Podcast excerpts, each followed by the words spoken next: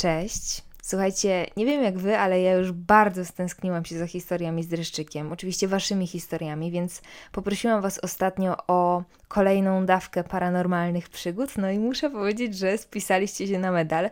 E, do tych, którzy trafili na ten odcinek jako pierwszy z serii, albo w ogóle jako pierwszy w moim bardzo brzydkim podcaście, chciałabym powiedzieć, że bardzo brzydki podcast e, to nie tylko pogadanki o życiu, uczuciach i babskich sprawach. Ja się czasem śmieję, że u nas Halloween trwa cały rok. Kochamy gadać o nadprzyrodzonych zjawiskach, nawiedzonych domach i dziwnych snach, więc jeżeli też tak masz, to zapraszam Cię do słuchania, a tych wrażliwszych zapraszam do nieco lżejszych odcinków mojego podcastu, no bo ten na taki się nie zapowiada. Zaczynamy. Pierwszą historię nadesłała Martyna. Moja historia zaczyna się od tego, że bardzo często śni mi się moja zmarła mama. Zazwyczaj przychodzi, przytula i mówi, że wszystko będzie dobrze, ale jednego razu zdarzyło się coś, o czym chciałabym Ci opowiedzieć, bo za każdym razem, gdy myślę o tym bądź opowiadam komuś, mam na swoim ciele gęsią skórkę. Pewnego razu moja mama postanowiła mnie odwiedzić we śnie, co było już dla mnie normalne, chociaż nie zdarzało się często. Jednak z tym snem przyszło uczucie, jakby to nie był do końca sen, bardziej pogranicze snu i jawy. W tym właśnie śnie odwiedziła mnie moja mama i przeszłyśmy do kuchni porozmawiać. Ja jak zawsze zrobiłam nam herbatę. Muszę dodać, że gdy słodziłam herbatę, rozsypał się cukier. Siedziałyśmy przy stole i najnormalniej w świecie rozmawiałyśmy o jakichś głupotach. W pewnym momencie moja mama zerwała się od stołu i powiedziała, że musi iść, ale w jej głosie było czuć straszny niepokój. Złapałam ją za łokieć i powiedziałam, a raczej wręcz prosiłam, żeby została dopić herbatę, ale ona strasznie się spieszyła, wręcz pobiegła do korytarza, a za chwilę już jej nie było. Wraz z końcem wizyty mojej mamy mój sen się urwał. Jak gdyby nigdy nic wstałam z łóżka, ubrałam się i zeszłam do kuchni z zamiarem zjedzenia czegokolwiek. Jednak gdy zeszłam na dół, na stole zobaczyłam rozsypany cukier i kubek z tą niedopitą herbatą. Nadal nie mam pojęcia, jak do tego wszystkiego doszło, ale od tamtej pory już nigdy moja mama nie przyszła na herbatę. Pozdrawiam cieplutko i przysyłam buziaki. Wow, to jest przede wszystkim, przynajmniej w mojej interpretacji, bardzo wzruszająca historia i taka cieplutka. To jest fantastyczne w ogóle, że twoja mama śniła ci się właśnie w taki sposób przez, przez jakiś czas. Um, i szczerze powiedziawszy, troszeczkę ci nawet zazdroszczę, bo chętnie też bym sobie pobajdurzyła z kilkoma osobami, których już nie ma wśród nas, właśnie przy herbacie. Um, no, bardzo, bardzo fajna. Jakoś mi się tak cieplutko na sercu zrobiło, pomimo tego, że ty piszesz, że masz e, dreszcze, kiedy myślisz o tej całej historii. Może dlatego, że ty ją przeżyłaś, a ja sobie ją tylko czytam. Również serdecznie Cię pozdrawiam. A kolejne dwie historie dostałam od od Justyny i zwykle, kiedy ktoś przysyła mi ich kilka, to e, wybieram tę lepszą, ale tu nie mogłam się zdecydować, więc jedziemy z kompletem. Pierwsza z nich brzmi następująco. Historia, którą postaram się opowiedzieć, pochodzi z czasów dzieciństwa mojego ojca. Opowiedział mi ją pewnego razu, kiedy z całą rodziną robiliśmy sobie wieczór dziwnych i strasznych opowieści, ale super, też bym chciała takie wieczory. Historia jest jak najbardziej prawdziwa i w moim mniemaniu warta opowiedzenia. Mój tata pochodzi z niewielkiej miejscowości. Społeczność żyła głównie z pracy w kołchozie i uprawy ziemi. Podczas na przykład żniw naturalnym było pomaganie sąsiadom i z reguły nigdy nie trzeba było prosić nikogo o pomoc w razie potrzeby. Mój tata w tym czasie był dzieckiem, miał około 10 lat. Nie był bezpośrednim świadkiem tamtych wydarzeń, jednak było o nich głośno na wsi i każdy znał osoby biorące udział w tych dziwnych wydarzeniach. Działo się to wszystko na przestrzeni aż trzech lat. Kiedy PGR-y zaczęły powoli upadać, pewien początkujący przedsiębiorca chciał wybudować sklep obok starego kołchozu. Każdy tamtędy przechodził do pracy i codziennie mijał masywny drewniany krzyż, dokładnie w miejscu, gdzie miał powstać sklep. Wieści szybko się rozniosły i przedsiębiorca potrzebował ludzi na budowę oraz czterech mężczyzn do przeniesienia krzyża kawałek dalej na skrzyżowanie. O dziwo nikt nie chwapił się do pomocy. Na wsi mówiono, że to grzech i krzyża się nie przenosi choćby za największe pieniądze. Gdy przyszło co do czego, zgłosiło się paru mężczyzn. Dwóch miało około trzydziestki, Janek oraz Zyga, jeden około czterdziestki, Zbyszek, a ostatni ponad pięćdziesiąt, Heniek. Wraz z przedsiębiorcą przenieśli krzyż w wybrane miejsce. Minęło parę tygodni, ucichły plotki i każdy zajął się znowu swoimi sprawami w polu. Trzydziestoletni Janek oraz Zyga zginęli jeszcze tego samego roku podczas pracy w polu. Jeden wpadł nieszczęśliwie do snopowiązałki, drugi natomiast spadł z wysokiej drabiny i widły przebiły mu płuco. Następnego roku zginął Zbyszek podczas pracy przy budowaniu studni. Jedna betonowa obręcz spadła na niego, gdy był w środku. Już wtedy na wsi ponownie zaczęto wracać do sprawy krzyża. Ludzie plotkowali i kobiety autentycznie bały się puszczać swoich mężów do pracy z uczestnikami tamtych wydarzeń. Kolejny rok później zginął najstarszy, bo pięćdziesięcioletni Heniek. Wyszedł do kościoła wczesnym rankiem i padł martwy w bramie swojego podwórka.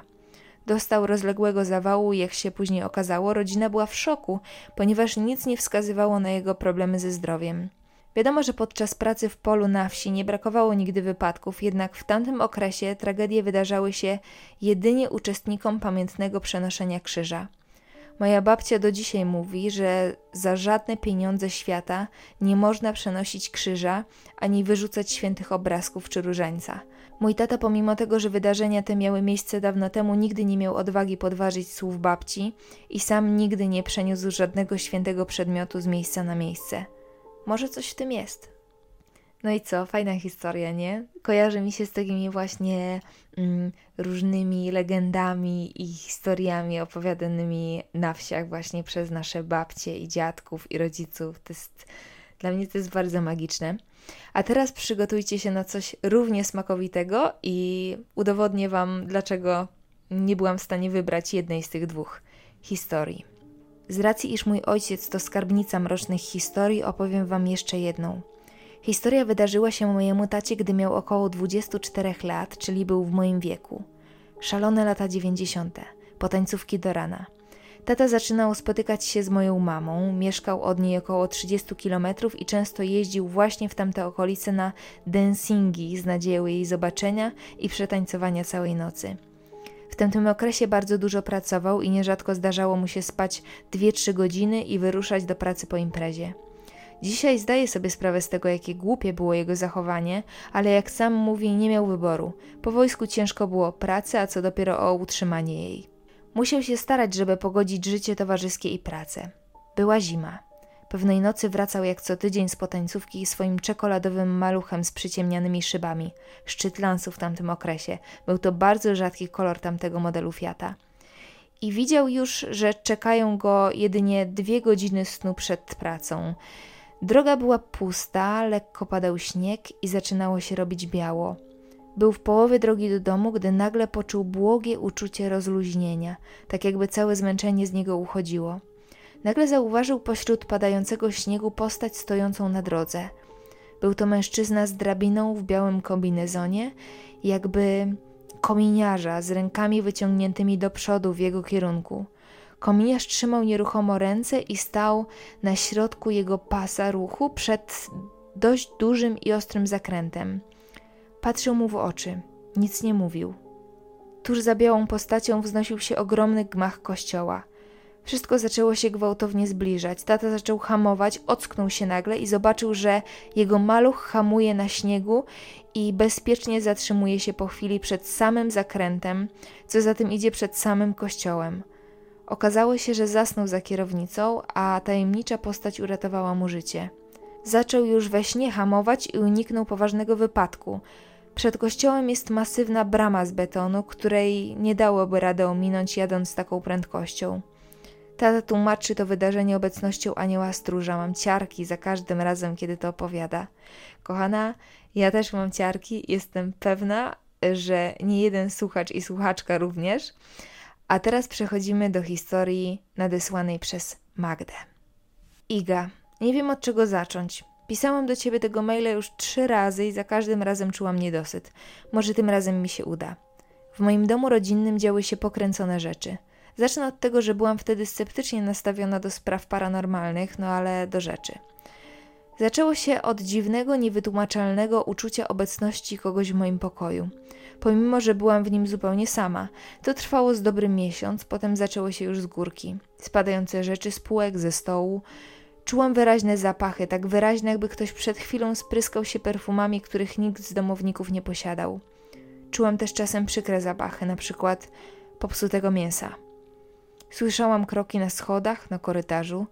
Niestety nie tylko ja, również moi rodzice to słyszeli. Nie, nie zwariowałam. To może przejdę do historii, a mam ich wiele, więc przytoczę trzy, najbardziej według mnie przerażające. Dwie będą z mojego domu rodzinnego, a trzecia z mieszkania, w którym obecnie mieszkam z moim narzeczonym. Pierwsza historia. Mój pokój miał dwa pomieszczenia, które dzieliły drzwi przesuwne.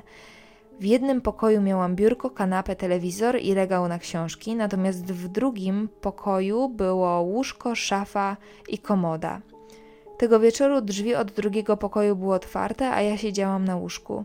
Byłam pochłonięta szukaniem filmu na wieczór, więc wykluczam fakt, że mogłam sobie to wymyślić przez moją wyobraźnię, bo moja głowa była zajęta zupełnie czym innym. W pewnym momencie usłyszałam, że ktoś krząta się po moim pokoju. Tak, w tym drugim pokoju. Odwróciłam się w stronę tego pokoju. Panował w nim półmrok, więc zobaczyłam tylko zarys niektórych mebli. Zignorowałam to i wróciłam do poprzedniej czynności, ale nadal coś mi zakłócało spokój. Czułam całą sobą, że nie jestem teraz sama. Starałam się o tym nie myśleć i nie wkręcać sobie niczego, i nagle serce miałam w gardle. Zaczęłam słyszeć kroki w moją stronę, ale to był dźwięk jakby takich ciężkich butów, powoli zbliżający się w moim kierunku. Nikogo nie widziałam, a próbowałam kogoś dostrzec w tej ciemności, i w tym momencie obrotowe krzesło z hukiem uderzyło o ścianę. Zaczęłam tak krzyczeć, że nie słyszałam własnych myśli, zasłoniłam tylko oczy, nie chciałam nikogo zobaczyć. Boże, jak ja się wtedy bałam. Mama wbiegła do mojego pokoju, myślała, że ktoś obdziera mnie ze skóry. Nigdy tego nie zapomnę. Druga historia. Sytuacja, którą teraz opiszę, zdarzyła się trzy, a może cztery razy. Dokładnie nie pamiętam, bo ze wszystkich sił chciałam o tym zapomnieć. Wiem, jak to brzmi jakie to jest niedorzeczne, ale naprawdę tak było. Pamiętam, jak wtedy bałam się otworzyć oczy, bo przerażała mnie myśl, że kto, kogoś zobaczę. Był to za każdym razem bardzo ciężki oddech, jakby starszej osoby. A oddech, który czułam na szyi, był chłodny i paraliżujący. Zaznaczam, nie był to paraliż senny, bo mogłam poruszać nogami, rękoma. Ja tylko bałam się otwierać oczy.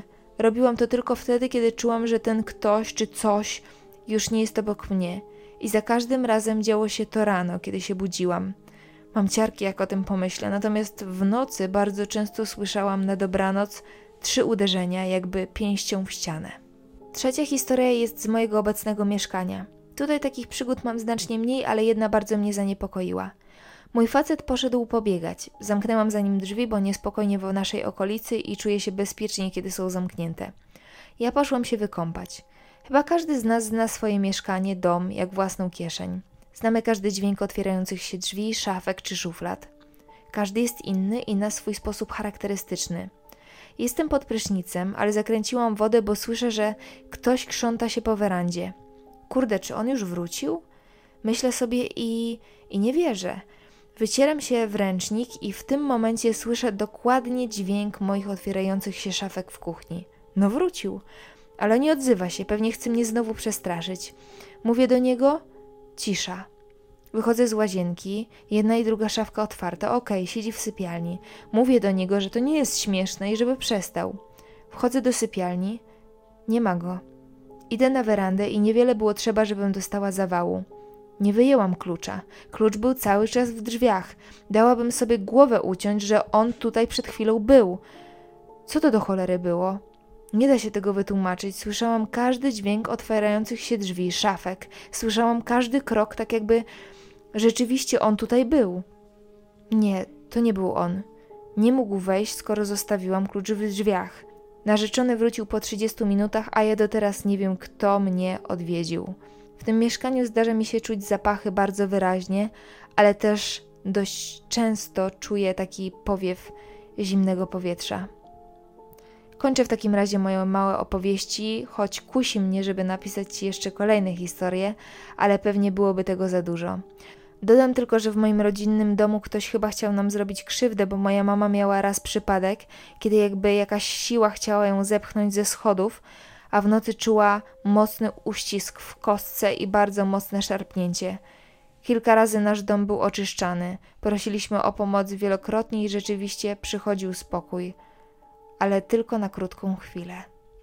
I na tej historii dzisiaj się zatrzymamy. Jest ich znacznie więcej, więc postanowiłam nagrać jeszcze kolejne odcinki, tylko przeplatać je innymi treściami.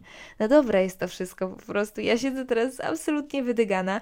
Nie wiem, jak e, opowiadam Wam swoje historie, czy przeżywam coś, e, to boję się umiarkowanie tak naprawdę, bo po prostu to wszystko dzieje się w tym moim świecie, w tym, w tym świecie, który sobie tak zdroworozsądkowo tłumaczę, e, a te historie mają w sobie jakąś taką aurę tajemnicy, takiej bajkowości, strasznie to lubię.